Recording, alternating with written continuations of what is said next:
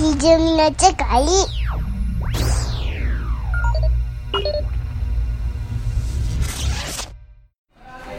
次はおすーちゃんですよ。僕ですね。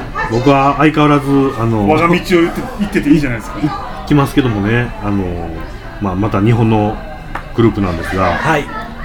ジギーの「I'm Getting Blue」っていう曲ですね。いいねみんな好きやったな。まあ僕はそれを横目に見てましたけど。そうそうそうジギーの頃ってね僕逆にあのどんな風に見えてたのかなって今は思うのはハードロックとかヘビーメタル好きな人らはいにしてみたら、どう映ってたんですかね？えっとね僕らは、あジギーが好きなのねっつってちょっと線引いてたんですよ。でもその先に女子がいてたからなるほど。あ羨ましいなと思いつつ見てたっていう。なんかよくあのー女子がジギー好きなんだよねって言ったら、あの心では思ってなかったけど、いや、いいよねってジギーの由来はデビッド・ボーイのジギースタイルですちょっとうんちくで、ちょっとマウンティングかけるそこはねそうそうそう。そういう感じです。でカラオケとか行っても盛り上がるじゃないジギーの曲って。そうですね。それをこう一応口を合わせながら知らんけどぐぬぬみたいな。で結構僕そのいわゆるオケバンはいお化粧バンドの走りとしてめっちゃ好きやったんですよ、うんうんでこの後まあビジュアル系とかどうとかって、本当にどういった美しく、美しい男子のバンドとか出てきますけど、この頃は正直どっちかっていうと、ちょっとどぎついんですよね。そうやね、女になりきれてない感じというか、でもそれがいいみたいな。そうやね。これはやっぱ LA メタルが元にあるってそうやね。そうでしょうね。今今頃にそうでしょうね。当時は LA メタルとか全く知らないんで、この日本語か英語かわからんような歌い方でですね、まあ、実際なんかそこをあえてセルフパロディ的に漢字ばっかりの歌を英語みたいに歌うっていう曲もあったりするんですよ。あそれかっこいい「Don't Be Free」って曲があるんですけど、なんか対面体裁どうのこうのって言うんですけど、英語っぽく歌うとか。いや僕もねこれ今聞くとこのジギーっていうバンドの歴史的な意義とかあのー分かるんですよ。でも当時は本当こう洋楽一辺倒やったから、もう洋楽にあらずは、ね。音楽にあらずみ歌謡曲として捉えちゃうね。そうでしょうねしかもこの人らも、あのグロリアっていう曲が、はい。えー、と同級生かな、はい。っていうドラマの西野文のはい。原作の漫画が実写はい。ドラマ化された時の、はいえー尾形直人安田成美とか出てるやつ、懐かしいな。この辺がね、出てる時の主題歌に選ばれちゃったもんだから、グロリアでボッカーンいくんですよね、ただこれもね、さっきの話じゃないですけど、グロリアのなんていうのは、この人らの中では相当ポップな曲で、ああの本質はどっちかとあんま思んない方の曲なんですよね。結構ロックっぽいことを実はやってるんですけど、この曲は何なんて曲？I'm Getting Blue これは初期。もう初期ですね、初期の人気曲でライブで必ずやるみたいな。グロリアとアムゲティングブルーを88年の5月に同時,、同時にリリース。してですね。88年って？何歳？16歳。僕高校です。高校か。だから僕高校水泳部やったんですけど、はいはい。水泳部のプールの隣があのクラブの建物があって軽音部もそこがスタジオガールやったんで夏暑いから、窓開けっぱなしで練習するんですよ、そしたらボーイのマリオネットかこのグロリアかゲッティングブルーかそれをはい。下手な軽音部がずっとやってて僕ら泳ぎながらこいつら死ねえとかって思ってほんでもうある時に顧問が怒って「お前ら窓閉めろ!」って。まあでも軽音部といえば G やねジギーねジギーそうですね。ジギーボーイ。でドラムに絡めるわけじゃないんですけど僕この曲コピーした時に16ビートを練習してたんですへこれはえ当時高校でコピーしたの？えーとちゃんとバンドで合わせたのは高校でしたけどへ曲は確か中学の時に好きもん同士で聴いてたんですね。いやこれね僕ジギーねこれ取り上げるっていうことでもうちょっと調べたんですよ。調べたうんでジギーって84年に結成して88年にメジャーデビューしたんですよ。うんでイエローモンキーいるじゃないですか、はいイエモンね。イエモンって88年に結成してメジャーデビューしたのが92年なんですよ、うん。でイエモンの方が僕ねまあ同期かあの逆に先輩ぐらいかなと思ってるんですけどジギーの方が先輩やった。ん。ですよジギ兄さんですよね。でイエローモンキーってあの L これ次元は LA メタルとかそっちのロックンロール、はいはい。で、イエローモンキーはグラムロック。グラムですね。はで僕初めて聞いたのアバンギャルドで行こうっていう曲なんですけどであなんか、はいはいはいはあまだちょっとグラムロックっぽいのちょっと出てきたなとかと思って。でもいグラムロックの系譜もありますよね。でもイエローモンキーって後にもう王道のロックバンドになってたじゃないですか、うん。でもこう時期ってこれい今あれでしたっけ？まだ。今はまだいてる、現存してますね。ね。ただボーカルの森森重さんのみののみのあはい。ソロプロジェクト的そうですね。なねでも変わってないですよね音楽そうですね。そうです。だからその続けてるっていうのはやっぱすごいなほんほんまもんやなっていうもう30年ぐらい経ってるじゃないそうですよね。だから30年ねやっぱり同じ格好でやるっていうのはいやこの森重はねこのまんまっすよそうだから大体みんな年取ってきたら、うん。ちょっとこう派手な衣装着てた人がすごいこうおしゃれな衣装になったりとか、うん。音楽性もちょっと大人な音楽やったりとか変わるじゃないですかでも変わらずにだずってイエモンもうん。吉井さん、うんもう単発やもん単発あ単発にしがちやもんねもう、ーなだからそれで貫いてるっていうのは、どいやそうだと思います。すやっぱりごいと思います。高校生の時はちょっとバカにしてたとこあったけどでも30年続けるっていうのはうん。やっぱりこれほんまもんやな。だから今ライブ行ったらやっぱ当時のお客さんメインはいですよね、はいそうでしょうね。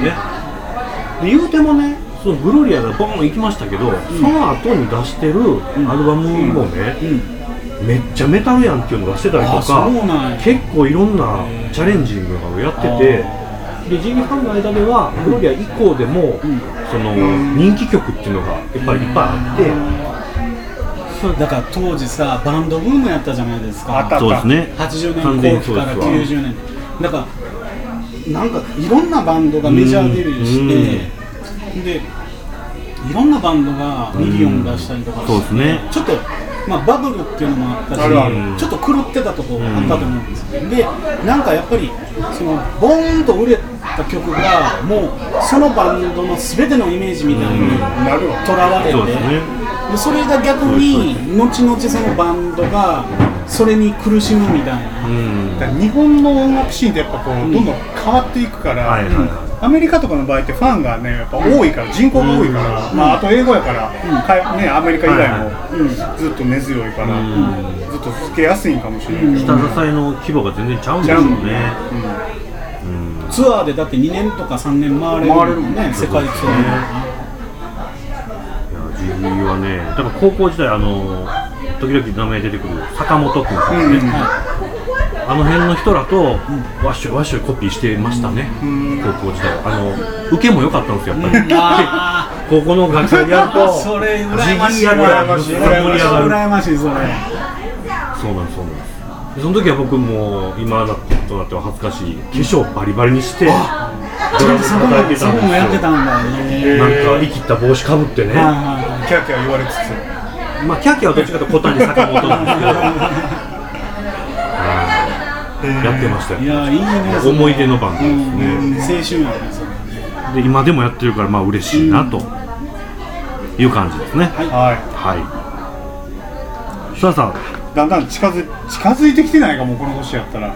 もう大人になってきてるねだんだん、あそうですね。さあ4週目。おばあちゃんどれだ、はい。じゃあおがちゃんは次ですね。あこれはね本当にねいいっすね。変わりましたねこれレッドホットチリペッパーズ。ストーンコールドブッシュこの曲はね僕レッチで最初に知ったのがこの曲でした。あマジっすか？へあのここれレッドホットチリペッパーズとのなりそめをちょっと話させてもらうんですけど、あのー、あれ親指ピアノね、茨城はいはいはい阪急茨城でねある時 C さんがこれすごいぞって言ってうん。部屋ではいはい。弾かせてくれたのがこのマザーズミルクの前のジ・アップリフトモパーティープランっていうはいはいはいはい。はいこれは87年に出たアルバムこれのね「Me and My Friends」とか「バックウッズ」とかはいはいはいはいはい。これすごいぞって。本当に聞いたことない。何これ、ベースはずっとスラップしてるし、ボーカルはラップで歌ってるし、曲速いし、リグじゃなくて、なんかリズムでねリズムで弾いてるし、みたいな。ここリズム隊も強力ですしね。すげえなって、レッチリ、レッチリって僕言わないの、レッドホット。レッドホットすごいよなって言ってて、その後に出たのが、このマザーズ。要は、アップリフトのパーティープランは、僕らが知る前にリリースされたやつで、はいはいここオンタイムでリリースされたのがこのマザーズ。なるほどなるほど。で、まあ、このアルバムっていうのも、まあ、レッドホットが大きくなる、まあ、一つの企画だったんですけど、まあ、とにかくいろんな曲が入ってました、うん。ラップの曲もあれば、はいはい。ちょっとバラードっぽいのもあれば、あのマジック・ジョンソンのことを称える歌があったりとか、まあ、いろいろ。ちょっとおふざけみたいなね。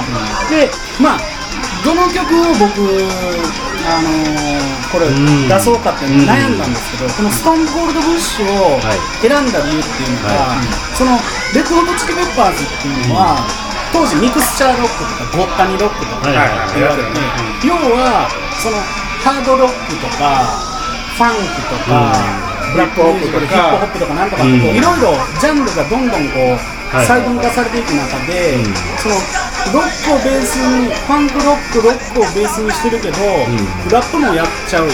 はいはい。ブラックミュージックのベースラインにも入れるよ、ブラックミュージックのリズムも入ってる、うん。いろんなものを混ぜた音楽っていうのがこのレッドホットチリペッパーズなんですね、でもちろんラップもラップもやってるんでそのアメリカのヒップホップの音楽っていうのの、もう要素も取り入れてるんですけど僕がすごくこのアルバムを聴いて楽しかったのが、なんか曲の途中にはサンプリングが入ってるんですよ、うん。この1曲目の「グッドタイムボーイズ」っていう曲の中には、はいはい。ギターがジャララジャラジャラジャラジャラジャラとかってやってる時に、急にカットアップで、はいはい。フィッシュボーンの曲がかかったり、なんとか X っていう曲の曲がかかったりとか、はいはい。3曲ぐらいなんか10秒ぐらいかかって、えでまた曲が始まるみ、は曲が途中から始まるみたいな、これなんやと。まあ要はヒップホップのサンプリング的なもの元ネタ探しね。元ネタ探し。うん。で今流れたこのストーンコールドブッシュにははい。サンプルが入ってるんです、うん。入ってるね。入ってるんです。あの途喘ぎ声が入ってるね。そう曲の途中の フリーのベースとギターソロ入るときに当時アメリカではい。一番人気があった、うん。トレイシー・ローズっていう、AV 女優の人の特徴的な喘ぎ声が入ってたんですよ。うん。でトレイシー・ローズはその時もう絶頂期やったんですけど、しばらくして未成年でポルノに出てたっていうのがバレて、あの業界から干されてね。業界から引退したんですけど、その後、まあ映画女優になったりとかしたんですけど、その僕らがなんとかはい。レンタルビデオ屋とか 変ないかがわしいビデオ屋からうん。手に入れてきたん。洋物のはい。AV の中のトップスターのはいはい。喘ぎ声がこれに入ってたなんるですよこれトレイシー・ローズやんかと、でクレジットとかには全く入ってないし多分レッドホットを聴いてるファンのはい。多くはこれがトレイシー・ローズっていうのは知らないね知らない人が多かおっー。たでも俺はもうもうめっちゃし分かるよ。最初聞いた時に分かったどうよ聞いてもトレイシーローズですそうトレイシー・ローズやあまあそれが僕のその後に僕はヒップホップの世界に入っていくんですけどそのサンプルの楽しさっていうのを初めて知ったのがこのレッドホットチリペッパーズへのトレイシー・ローズの愛声なんですよ。ね。ーなるほど。当時ねこんな跳ねたリズムのロックってなかったしなかったし。なんかミュージシャンズミュージシャンって最初言われてて言われてて誰も知らなかったんですよね親指ピアノの店員さんが好きで店でずっとかけまくっててへ「すいません今これかかってるの何ですか?」っって「これだよ」って書いてある。ようあれ聞いたもんね。このこの今かかってるのなんですか？これだよって言ってあじゃあそれ借りますっていうのをね。僕パンクのねバンドとかねいっぱいねそれでフランク・ザッパと僕出会ったのも親指ピアノにフランク・ザッパをレンタルしてるレンタルレコーダーなんか まあなかったです。でもね親指ピアノは輸入版で全部揃ってそういうセンスの店員さんやったんですね。まあ後々ね僕ら大人になってから、その江坂にも親指ピアノがあって、へー。そこで店長をしてた人のロックバーに通うことになって、あそう。ねへー。そうそうそうへえまあねスリングショットね。スリングショットね。わあ。連れてもらいましたね、そう。あそこの店長さんは江坂江坂店の店長で、へーその江坂店ももうすごい濃いへー。品揃えスリングショットなくなっちゃいましたよね。なくなった。ずいぶん前に、うん。でまあだからレッドホットは良かったな。レッドホットこのレッドホットがね2枚目フルーティースタイリーっていうアルバムをはい。出したんですけど、これのプロデュースしてるのが、ういわゆるその P ファンクパー。ラメントっていうグルあープの創始者であるジョージ・クリントンはいはいはい。であのーうーん。まあ地味編の「ファイヤーをカバーしたりとかやってましたね。スライザ・ストーンファミリーの曲をカバーしたりとか、まあレッドホットを聴くことによって、はい。そうパーラメント聴いたりとか、ファンク聴いたりとか、広がるね。もう随分ね音楽の幅っていうのが、うん。なんかそれまで黒人音楽っていうのは、はいはい。まあせいぜいなんかプリンスとか、はいはいなんかでプリンスなんかようわからんなみたいな、うん。なんかみんなプリンスプリンスって言ってたけど、はいはい。正直なんかわからんなっていうのがあったけど、でもこのレッドホットチリペッパーズ聞いた時に、うん。あこれがファンク？はいはこれこれが黒人音楽のなんか熱いとこなんやみたいな、それはすごく教えてもらった。いなるほど。で今だいぶ変わっちゃったよね、だから当時の感じはもうないな。うん。あ、そう僕だからねあのマザーズミルクの後に超名盤のブラッドシュガー、うん。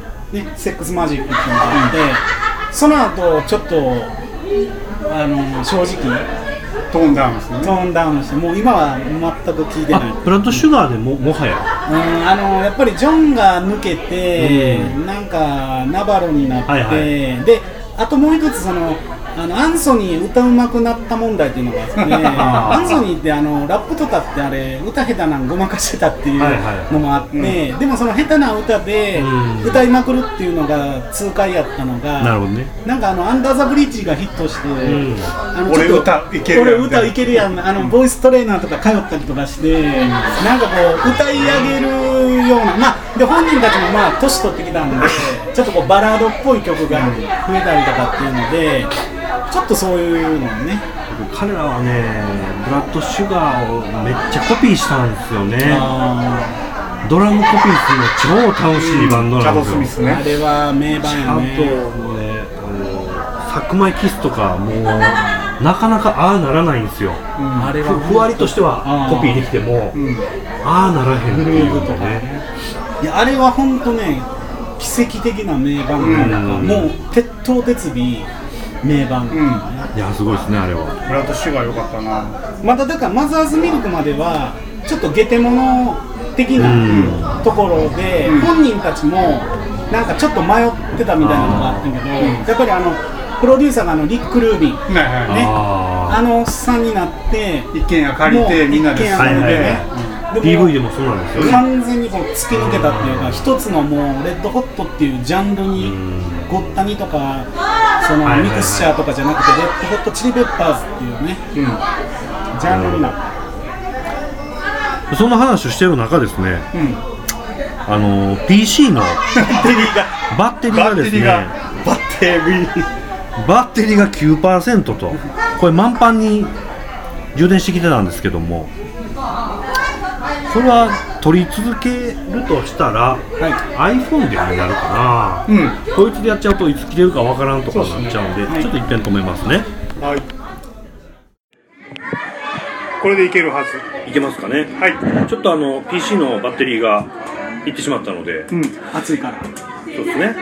C さんのスマートフォンで録音した感じですけども、はい。じゃあ次は僕の番ですね。はいはい僕からの一曲ははい。ラッシュ LUSH のラッシュなん R の方ですけどじゃないんですね。R じゃなくてはい。イギリスの方。これがいわゆるシューゲイザーですか？シューゲイザーですね、はい。ラッシュのえっ、とね1990年の、えーガラっていう曲に入っているガラなんだっけなこれ。スイートネスなんとかってやつですね。はい。うん。これねなんつったらいいんかな。まあ、ストーンローゼズ初で UK ロックにあまりの、はい。でもなんかこのメタルも一方ではキーノだったんですけど、はい。ギターのフィードバックノイズはい。にこの女性のファルセットボイスでコーラスも分厚くてみたいなのがすごい新鮮でね、でこのなんだろうなシューゲーザーとかドリームポップっていうジャンルなんですけど、えっとね 4AD っていうレーベル。がはいはいはいはいはいはい。名門レーベルでシューゲーザーとか、まあ、いわゆるタンビ派って呼ばれるバンドばっかり取り扱う。さんの大好きな。4AD 黒糖ツインズとか。エイルセインズとかいろいろあるんですけど、こ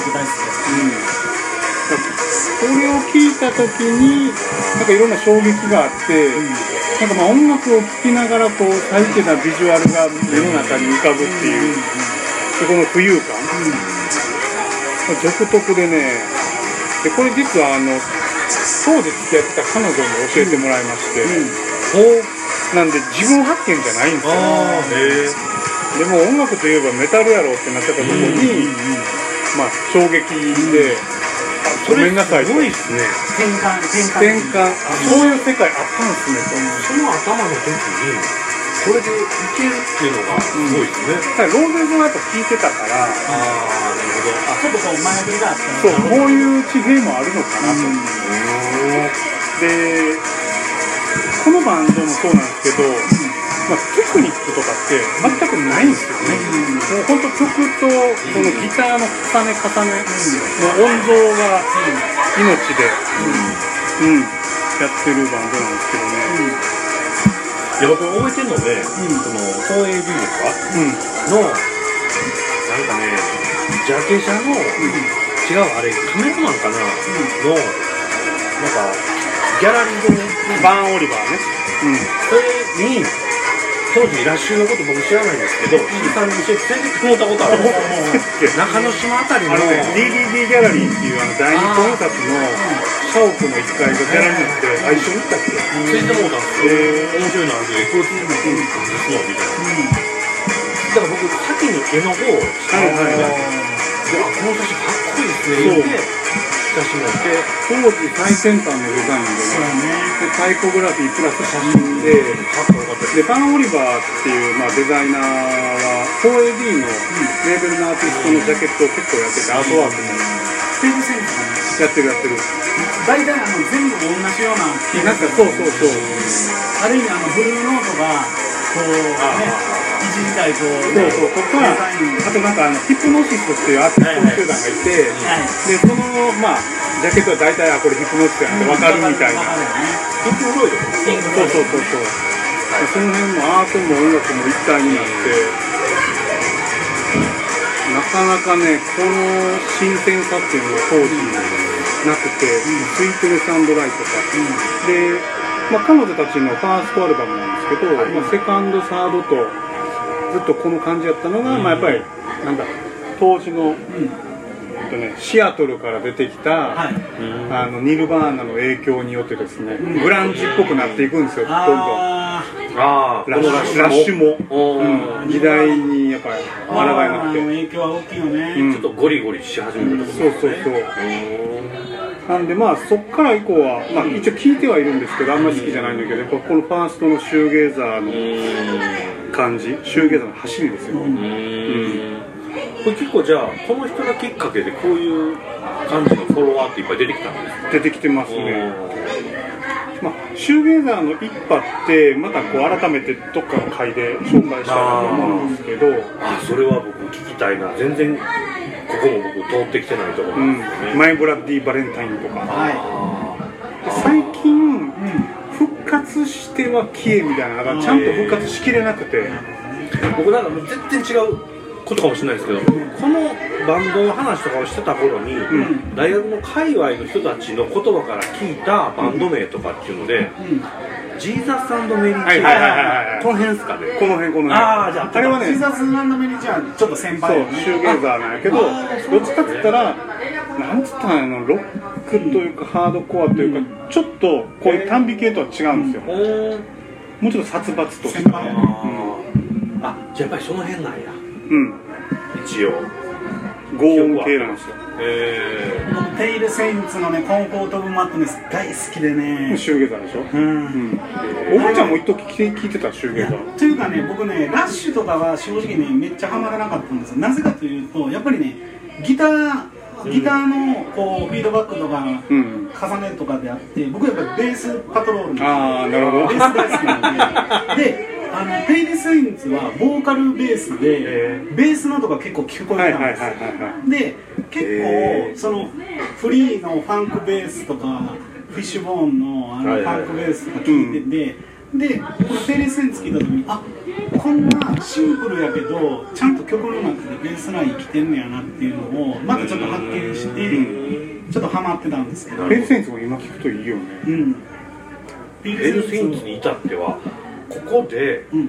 聞いた時しかないですそのバンド名さえなるほどなるほどこの収録の時にね、まあ、あのペーレスインズのそのベベースボーカルの人は後にあの日本に移住して、日本に住んでるっていう話を僕はネットで見たんですけど、でこのシューゲイザードリームポップ系って最近あのアメリカの片田舎のバンドでちょこちょこ出てきたりとかー。北欧から出てきたりとかやっぱり連綿とん。つながってるんですね、そうそうそう。あの僕ね思うにあの日本の今インディーバンドシーンもちょろっと僕ちょっと見させてもらってるんですけど やっぱりこのシューゲイザーの音楽に影響された人たちっていうのはいるいる。すごく多いんです。いるいる。ですごく多くて、まあ、いいバンドもすごく多いです。へやっぱりそのあの日本人の情緒的なものをそのシューゲイザーサウンドに乗せてっていう新しいこう解釈として進化しているものがあるんですけど、うん。ただやっぱりねこのオリジナルのシューゲイザーサウンドこれイギリスですよ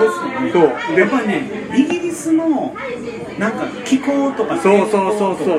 曇ってるね。社会的なその失業者そうそうそうそうそう。とかそういうのが込みでやっぱり入ってるのかなって。へー。なんか日本のシューゲイザーのバンドとイギリスとかいろんな国のシューゲイザーのやっぱりねその聞こえてくる情景が、まあもちろん歌詞が日本語っていうのもあるんでしょうけどなんかやっぱりそのその土地土地のそのなんかこういろんな周りのものを含んだものが出てくるみたいな。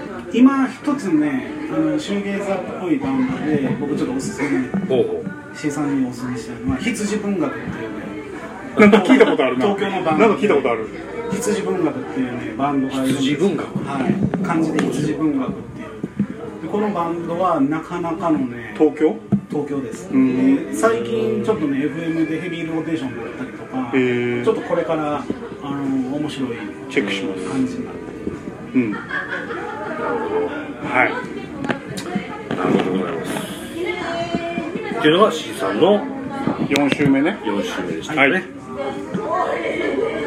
で続いては僕ですね。はい。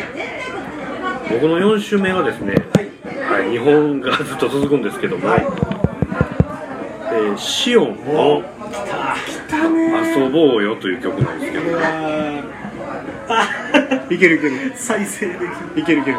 あこれできるのかな？そっからいける。これさっき聞いてました。これシオンってね、塩のご存知です？説明いるんじゃない？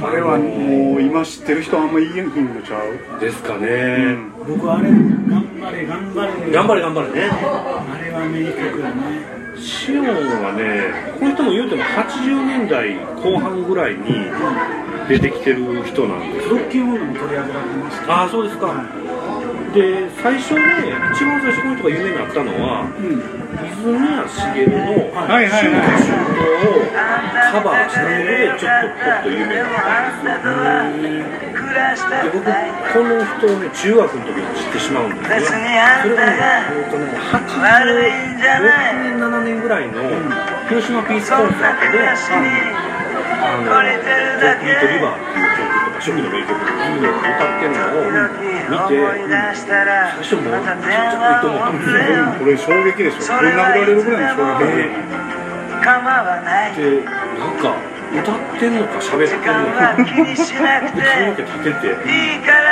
顔もなんか当時ね傷だらけなんですよ水割りした傷がさってちょっとこう歌ってそれで最初はミコレから入るんですけどその後ちゃんとアルバムの聴く機会がで、見てみると、うんめっちゃ曲がいいんですよ、しっとりした音楽が。なるようにこれはまた、中学に知ってくることが続けるんですけど、その辺がもう、楽しくて、ライブも何回か行きましたし、僕当時ね、これ、これとか、シオンに影響されて、東寄商店街って路上でやっぱ演奏してるんですよ。えー、すごいシオンのカバーを。えー、すごいそと一緒に。なんかそういうのを行くきっかけになったんですね。あの、姉村の三角公園とかでも、シオン演奏しに行ったりしてね、高校時代ですけど。どどういう、ジャンルもこれなんでしょうね。シオンはシオンやね。うん、なんか、まあ、自分のダメな部分とか、そうですね。なんか、ま、負けそうな部分を、別にええんちゃうみたいな。で結構日本のミュージシャンの間ですごい好かれてるんですよ。リスペクトとかね。だから結構いろんな人とコラボって呼ばれてやってて、さっき言ってましたジギーの森重さんと二人で。コラボしてたり、有名なのは福山うん。さんがシオンをずっと昔から好きって言ってて、あのソーリーウェイビーっていう、これもシオンの初期の名曲を自分がロンドンでカバーしてたり、で、2人でコラボした CD、まあ、2、3曲のシングルをいろいろ出したりとか、え、シオンって今もいてるのええあの、これがほとんど出なかったんですよね。ー、今より今より音階の幅で4分ぐらいで、ほぼほぼ語りになってるんですけど、なんもないですかね。ただやっぱり、いろんな人にこう、メリットを受けてるようで、例えばあの、浜マイクってあったじゃないですか。今ない。ドラマの。あれにも役者として呼ばれたりとか。好きなのね、だから。大河で、その福山が龍馬やったじゃないですか。あれの龍馬を最後殺し屋殺し屋がへーその人で、あれ福山多分帰属したんですよね。最後の1話だけなんですけど、ちょいちょいその役者にも呼ばれる。ほとんどセリフがないやつですけど。まあ存在感がそうですこの人はだってもう、だか夜中に、もうなんかすんげえ嫌なことがあったりとかしてる聞いた時に、なんか癒されるっていうか救われるみたいな。そんな感じ多いですね。頑張れ頑張れもそうなんですけどね。持ってくるのすごいなで高校の時に中学高校かなとハマりでしたね。でバックバンドもなんかバイオリンがいてウッドベースがいてみたいな感じでちょっとジャンシーな人たちが固めててね。だから飲みながら聴く曲やね、これ。いや本当にそうですそうです。なんか泣けてくるんだよね、これ。聞いて。独特ですよねその詩が素直な感じというか話し言葉のように。そうあれね。やばいですね。なんかね頑張り頑張りはい。もう少しできることがあるでしょう。や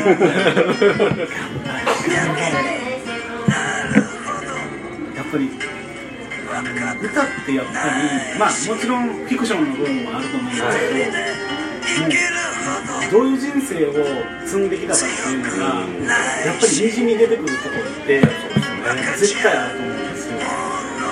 でやっぱり若い人って全然少ないその若さ弾ける若さみたいなのが楽しいっていうのがあるんですけどやっぱり年を重ねるごとにいろんなものが出てくるこれ、今聞いたらまた違う風に聞こえるいいそうですねどん。底の時に聴く音楽なのかな。でも、楽しい曲もあるんかな。そうです。ありますあります。うん。あの酔っ払ってもうどうしようもないけどまだ今日も飲もうけみたいな歌もあったりとか、もうねこの人のラブソングとかやばいですよ。ねなんかかっこ悪い男の歌なんですよね。遊ぶさっきの遊ぼうよって女の人の歌あれは女の人ですね暗そうなんて言わんといてやみたいな。もっとバカやって遊ぼうやみたいな僕ちょっとね、このシオンさんを今回ちょっと聞かせてもらって、ちょっとまあ僕、福井のそのシンガーソングライターとしてはいはいあの男性もね、僕聞かないことはないんですけど、うんうんまあ割合的にあの若い女の子が多い、あの今ね、のろしレコードっていう、えーやつインディー何人かこう、シンガーをあのシンガーソングライター、その中の人たちっていうのは、なんかそういうこうメインストリームの弾き語りじゃなくて、うんなんかもっとこう、もっと自分の中をレイドバックしたみたいな、はいはいなんかちょっとね、通ずるとこがあって、ちょっともし聞かれたら、うん。ちょっと今ね、名前がね、出てこないんで、はいはいはい。あの3人ぐらいいるんですけど、うん。ちょっと名前は後でまた、じゃあそうですね。あの、はい。サイトの方にはちょっと URL をはい折原、折原、えー CD 持ってるのに名前が出てこないしみるなこれはちょっとこれはね実はこれ嫁ともね、シオンは2人とも大絶賛ああ、してまして。いいですね、それね。でもこの曲この手の曲って若い子はもうよう歌わんよね。シオンじゃないと無理みたいな。絶対に。この世界観ね。ちょっとはい。たまんないなというところでございますまあこれだから僕の中ではあの路上でやるきっかけになったっていう。すごい、路上やってたってすげえな。数回ですけどね。それすごいな。今やってみるっていう。あえて。路上でね。でもおっさんがやっても別にいいかもしれないですけどね。ちなみにその時僕はピアニカやったんですよ。ええあの結構かっこいいピアノがいっぱい入ってるんですよ。あうん。それをピアニカでコピーして一緒に行った子がギターで歌う。めっちゃかっこいいですね。ねそうそう聞くとかっこいいでしょ、まあ、下手くそやったら。音源ないんですか？ないですね。録音してないね。もうあの三角公園では全然受けなかったですけどね。東通商店街はちょっと受けました。やっぱり。ああやっぱ酔っ払いがね。ね。そうそうです。哀愁のあるうん東通り商3人でやって1人1000円ずつぐらいはなったんでへー。3000円ぐらいは入ったんですねっていう思い出の曲でございました。はい。はい。じゃあおばちゃんラスト。オーラスですねこれはねこれはいろいろ最後ですね。はい。まあさっきあのレッドホットチリペッパーズでヒップホップの音楽っていうのを開眼してたんですけど、はい。ビースティーボーイズです、はい1992年。うん。チェック・ワヘッドっていうアルバムの中から、はい名盤やフィンガーリッキング・ビッドはい。曲なんですでまあビースティーボーイズのこのチェック・アヘッドっていうのはもうある意味そのヒップホップの中でも歴史的な番手を得てこの90年前後でちょっとヒップホップの世界が変わったんですよ、何が変わったかというと、まあ、80年代頭中期ぐらいからヒップホップがメインストリームに出てでヒップホップっていうのはやっぱりさっき言ったそのサンプリング、いろんなレコードからリズムとかフレーズとかを引用してそれを DJ がこう回してラップするっていうのがあるんですけどあまりにそのヒップラップミュージックがメインストリームで触れるようになってその権利関係で揉めることが多くなったなるほどはいはい例えば、エドガー・サリバンのアロン・アゲインっていうところをアーティスト、あれをラップアーティストがサンプリングして、それがヒットしたら、エドガー・サリバンが訴えたん。ですよ。これ俺の曲やぞ、勝手にやりやがって。で、それで結構裁判になってるのがあって、そのサンプルとして使う時には、もう了承を取って、売り上げの一部を渡しますみたいな、そういうのをちゃんとこう、法的にちゃんと契約してやらなあかんみたいな感じで、サンプルを使うっていうのが、ちょっと面倒くさくなっちゃったん。ですよ、90年ちょっとぐらで、ビースティーボーイズのこのチェック・アヘッドっていう前のアルバムのコールズ・ゴティックっていうアルバムあるん。ですけど、その中でビートルズサンプリングしたりとか、もういろん。なありとあらゆる、もうそのサンプリングミュージックのもう極地みたいなアルバムを作ったん。ですよ。でも、それができなくなったっていうのは、権利関係ですねで、ビースティーボーイズは常に最先端を追っかけるグループなので、じゃあ何をやったかっていうと、生バンドを使うっていうのをやりだしたんです。でもともとビースティーボーイズっていうのはニューヨークのパンクバンドがもともとね母体ヒップホップちゃうのヒップホップじゃなくて、あの白人白人のハードコアパンクのシーンで、パンあのパンクやってたんですけど、同じように、そのハードコアシーンで、パンクもありの当時ラップっていうのが出てきて、で、彼らはもう先のドリの走りなんで、じゃあラップやってみようってなって、ライセンで、大ヒットしたんで今度は、じゃあもうサンプルがちょっとややこしくなってきたから、じゃあまた生バンドを入れようやバンドに戻そうとまあ、この曲は結構サンプリングが入ってる曲なんですけど、まあ、ある曲はもうほとんど生バンドで。でラップやったりとかっていうので、で、後にそれがラップの世界でも、メインストリームのラップの世界でも、ザ・ルーツって言って生バンドでラップやるバンドが出たり生音を入れるっていうのがトレンドになってるん、そのビースティーボーズってやっぱり先取り感がすごい。グループなんです。で、僕はこの曲をなんで入れたかっていうと、これもね、最後にね、ボブ・ディランのサンプリング。今入ってたあ、入ってました、うん思ってた。あ、ごめんなさい。でこれがね、ボブ・ディランの声でわかるじゃないですか、歌声。で。はいはいはい。でも何の曲かわからなかったんです。うん。僕ボブ・ディランあんまり詳しくなかった。うん。で、当時ネットも何もなかったんで、うん。あの今やったらそのラップの「何々」っていう曲のスペースサンプルってやったら、はいはい。この曲に出てくる。はこのサンプルが使われてますっていうのサイトとかにちゃんと登録されてて見れるようになってす。もうすぐうんうんうん。分かるんですけど、うん。当時ネットなかったから分からなくてクレジットにも書いてなくて、うん。とりあえずボブ・ディランは分かった。ってなるほど。僕はどうしようと思って、ん。いやこれレンタルで一から借りてってもまた多いしね。いっぱいあるしなとか思って、ほんならある時なんかいかがわしい古本屋みたいなところに、うんうん。あのなんか変なね、うん。安い、うん。なんか権利関係やなんかわけわからん、ん。なんかベスト版みたいなの500円ぐらいよく売ってるやんはいはいはいアーティストの、うん。その中にボブ・ディランがあったから、はいはよしこれにかけてみよう。なるほど。それ500円ぐらいで買って、片っ端から聞いていったら、入ってた。あったと。これがね放題でね「親指トムのブルースのように」っていう「Like Just Like Tom Sam Blues」っていう曲の一番最後のとこでしかもこれが歌詞がなんかもう俺はニューヨークに帰るよともうたくさんだみたいな、うん。で当時ビースティーボーイズっていうのは、うん。1万年の時にニューヨーク。うん。でデフジャムレコードっていうもうラップの,、うん。あのリック・ルービンが作ったラップレーベルからデビューしたんですけど、1枚作ってちょっと喧嘩別れして、うん。あのキャピトルレコードに移籍して、はい。LA に住み出したんですよ、で LA でサンプリングのもう極北のスポーツブティックを作って、でまた LA でこのチェックやヘッドを作ったんですけど、うん。でもなんかこういろいろあって、うん。ちょっともうニューヨーク帰りたいよみたいなのがこのサンプリングされてるっていうのが分かってなるほど。容姿みたいな。これがヒップホップみたいな。でこの後でブランドロイヤルっていう自分のレベル立ち上げないね。いろいろファッションとかね、マガジンとかでいろいろ今いるんですか？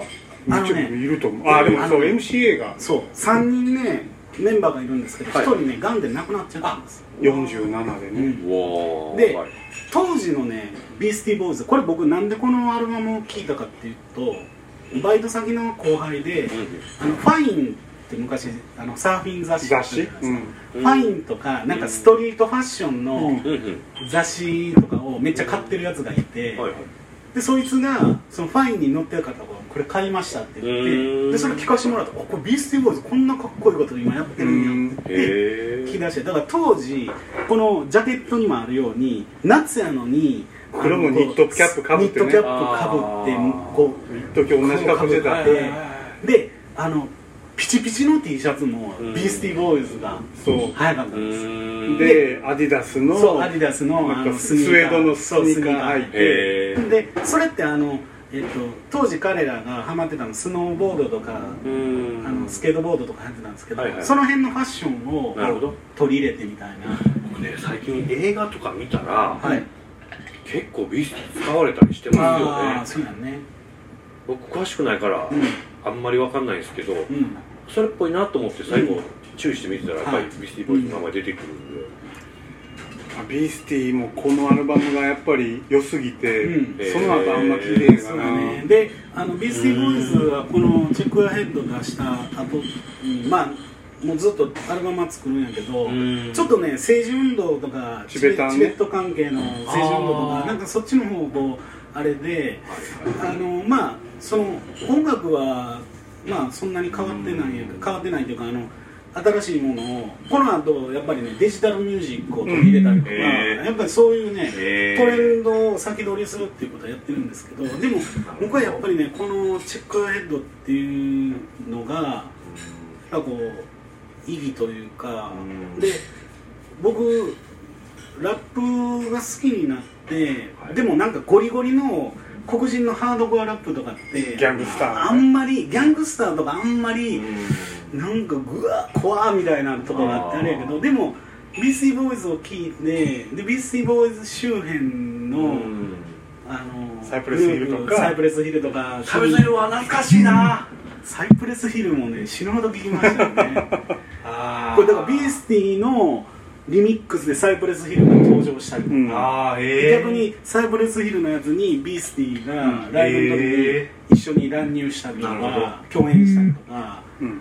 まあそういう懐かしい。こうメインストリームのラップとちょっと白人とかヒスパニックとかうん。そういうのから徐々にちょっとこう真ん中の方にこうちょっとちょっとずつこううん。入っていけたみたいなその入り口にえなったのがビースティーボーイです。うん覚えてるのがね、うん。大学の時にはい。軽音部でねで一緒にこうやらせてもらったんですよ C さん。と、でボーカルのリックっていううん。あだ名なんですけど思い。っきい日本人なんですよ。リックと C さんとで、うん。もう一人誰かいたかなビースティーの曲やってましたよやってたやってた。えー、なんとあとラップで。ジョニーも言ってたかな。ジョニー、うん。ジョニーがそうか。うん。え何の曲やって。このチェックアヘッドの曲をカバーしてたんですよ。めっちゃかっこいいやんそれ、うん。で当時ジョニーっていうやつが打ち込みを全部できたから、えー、すげえ。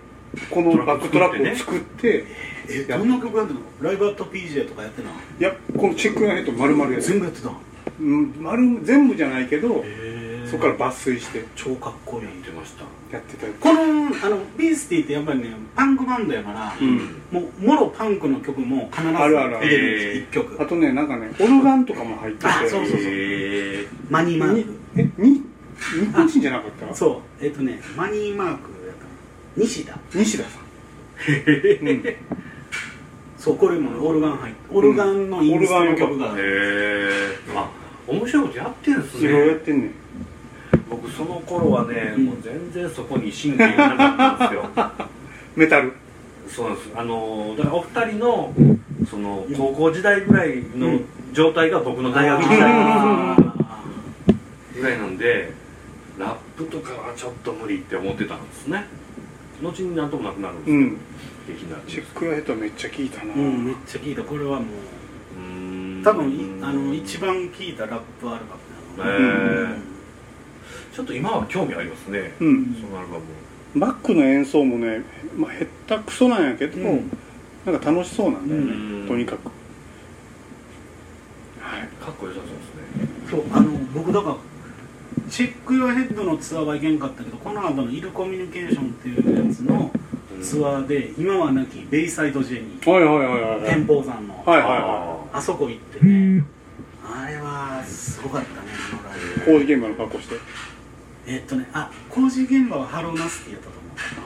イルコミュニケーションの時はねどんな格好してああれかあの80年代の刑事ドラマっぽいやつかそうサボタージュね。はいはいああサボタージュね。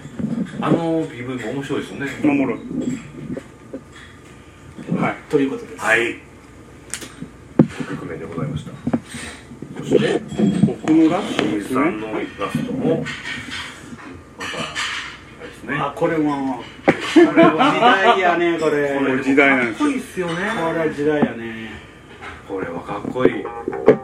出た。これね。これ時代やね。かっこデジロ。これはケミカルブラザーズの、えー、とジグヤオンホールに入ってる「ブロックロッキンビーツ」っていう曲なんですけど、これ知ってます？超知ってあ超知ってる僕はオンタイムに全然フォローできた。後から。これ僕僕ロックが好きでずっとまあメダルやロックさっきのねシューゲーザーとか好きなんですけど、なんかねロックがダンスに寄っていくのってちょっとどうなのかなと思い始めてた時代に、ダンスの方からロックテイストを混ぜて、ロックよりもなんかぶっちぎってるような感じがしたんですごい新鮮やったんですよね。で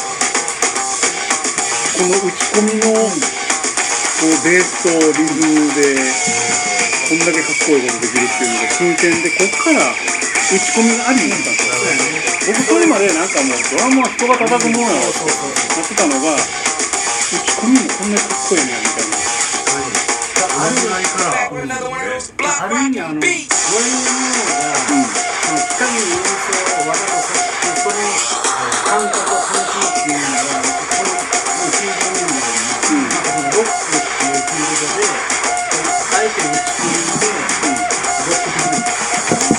であのそのセントラルブラザーズのあの曲が来てるんですけどマ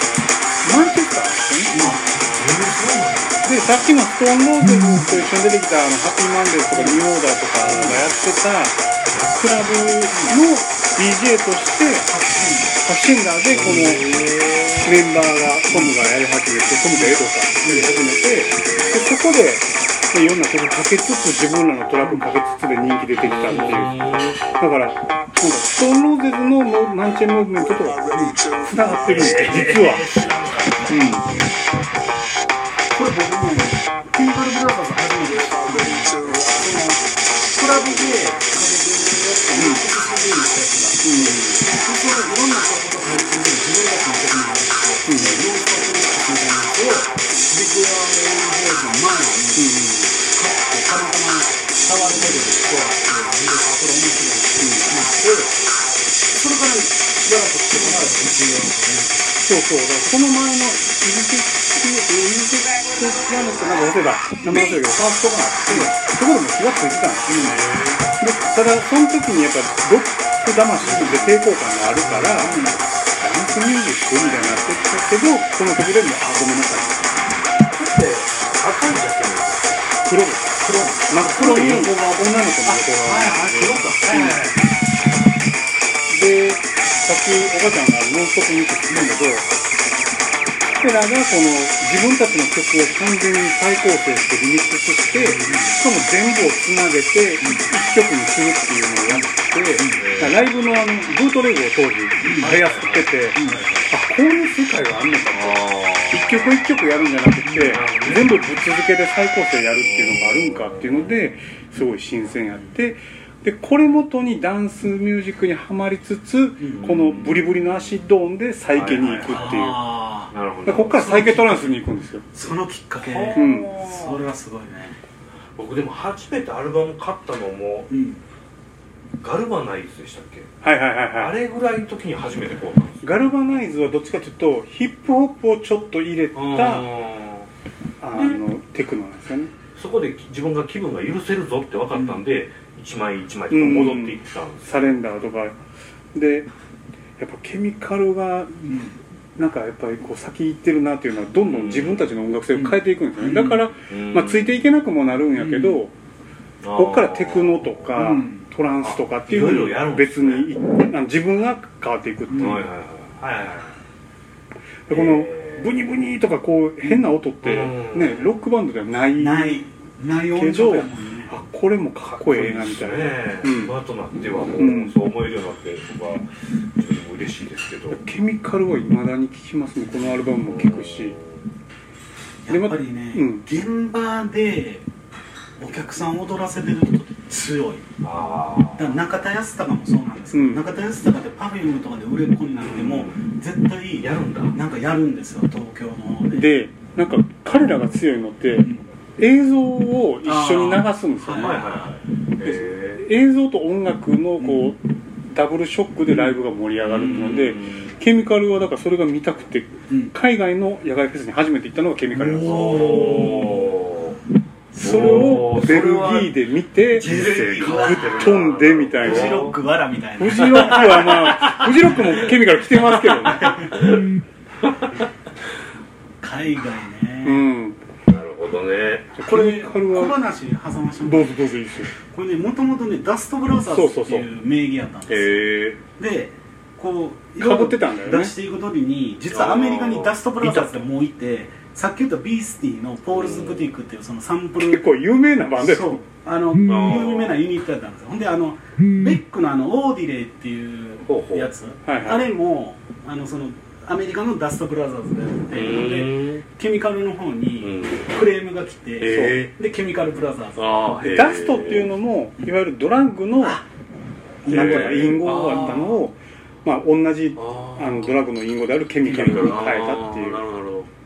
まあどっちもすごいっていうね、うんうん。だからまあ当時 LSD が全盛やから、なるほど。その幻覚剤をやりながらうん幻覚剤が結局イギリスでは酒より安くて手に入りやすいからそれを若者がやってぶっ飛んでこれを聞くっていうカルチャーですね。まあ楽しいやろうななるでございました。はい。じゃあオーラス2オーラスですよ。最後です。これ僕はねあのはい。半分あのこれで終わろうっていう意味合いもはい。なるほど。今回はね。はい。あるんです。えーっとですね。ただ僕的にはあのそれこそ人生にはい。大きく影響を与えた曲で、こあのあえて二人が そうなんですよ。あのかぶらないように外したところを結局あのお互い外してしまったっていうところで、ですね、えーもうご存知メタリカのバッテリーですね。ーこれはね。僕もね入れてたんですけどね。すーちゃん入れるかなと。僕もねあのお二人ともあこれは避けたいなと思ったんで遠慮なく入れよ。うなるほど。まあこれはアルバム音源じゃなくて、うん、えーライブの音源なんですけども。これあるかなミクシコかなどうかこれ。当時やねだから。なそうですああ当時よりちょっと後やね。うん。ジャスティスぐらいジャスティスの頃ですかね。うん。まあこの曲を大学の時に C さんからのマスターを借りて、はいガーンとなって、ツインペダルを買うと。熱いメタルツインペダルを買ったんですよ。そうですこの曲きっかけでツインペダルを買うんですね。これって今聴いてもやっぱすごいなすごい早いしわけわかんないですね。言葉失いますね。ちょっとね。おばちゃんとこれ聞いたのいつやったっけいやえっとね。浪人多分ギリギリ中学3年入学3年の時多分出てるん。ですよあうひょっとしたら高校かもしれないん。ですけどでも最初ファーストメタリカはあの、ね、このバッテリーが入ってるマスターパペットマスターパペッほん。で、まあ、当時はね、こん。なもん。を、つまりさっきの GG とかね、シオンとか聞いてるわけですよ。で、そしてこんなもんを知ってしまうので、もうわけわかんないんですわけわからんよね。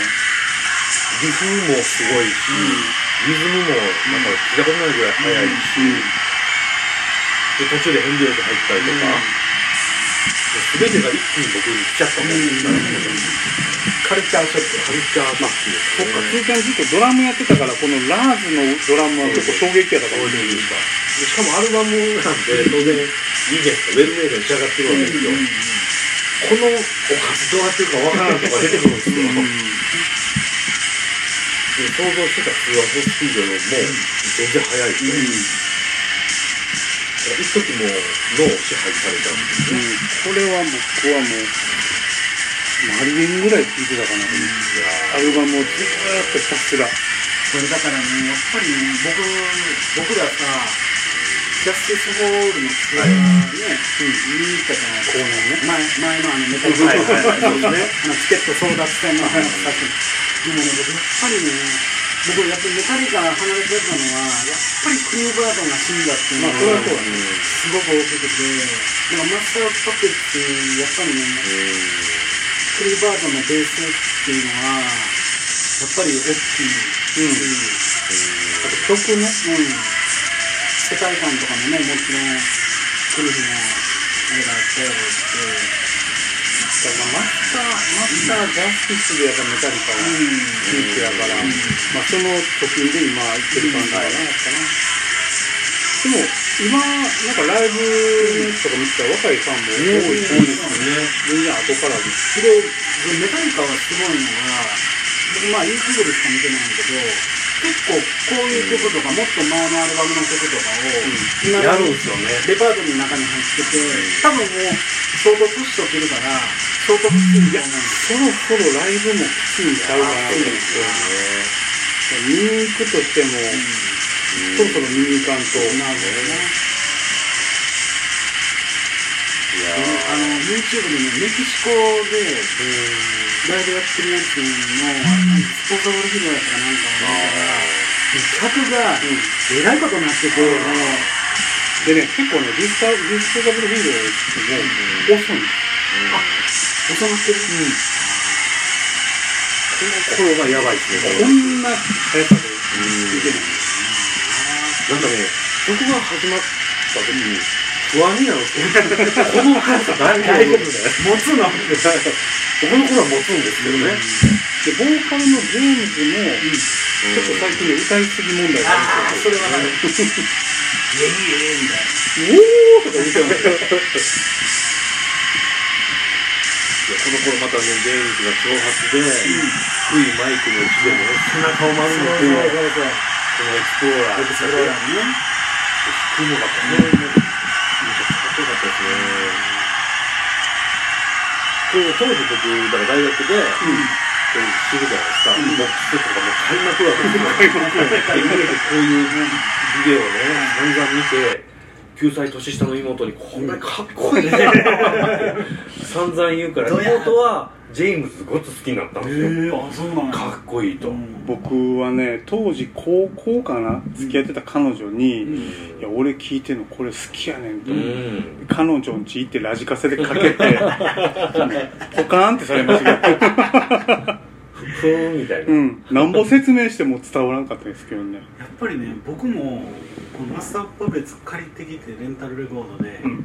針落として聴いた時の,、うん。あの衝撃っていうのは、ボロロボーンって始まそうる。いきなり始まれへんもんねあれ、うん。いやそのメタリカのこのね、うん。アコースティックのセンスとあか、ーね。そのファイトファイヤーもそうですけど、はい。こうなんかすごいこう意外なとこ来ますよね、ファイトファイヤーなんてなんかすごい国家的なね。なんかアコギからねそう。アコギからこれレコード間違えてないジャーン！あの何だっけ？ブラッケンドのはい。オープニングはうん。逆回しなんですね、そうそうそうそうそう。そうかそうかそうか、あの音ね、うん。はいはいはあれがまた元の方もかっこいいんですけどね、うん。はい、はい。メタリカ。メタリカはもうそうですね。僕らの年代はそうやね、うんどうしても。ショックを与えてもらって、はい。やっぱ人生がまさに人生が変わる青春の一曲。これはもうこれはもうみんな共通してる、そうですね。うん。僕が一回そのバンドに行こうとこう若気の至りがあったのも割とこの辺へがー。つながってきてますね。はい、はい。ということでございました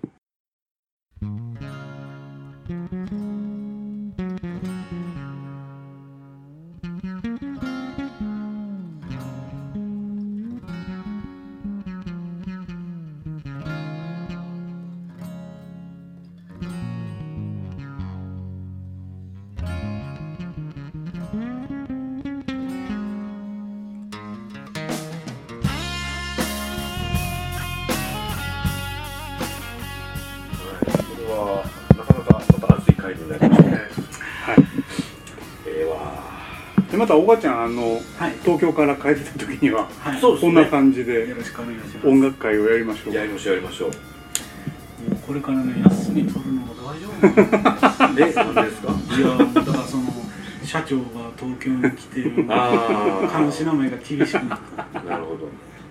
まあまあまあスカイプでも。あそうやね。スカイプね。はいいやー面白かった今日は面白かったですね。まあ今日5曲しか選べなかったですけどまたはい。仙台のねそうやね。いろんな。そうですよ漏れた曲もあるんで、僕今日大体あの10代までですからね。ああ、はいはい僕選んだそうかそうかそうか。まあ、20代30代とありますし。20代以降のはもう全然外しました。はい。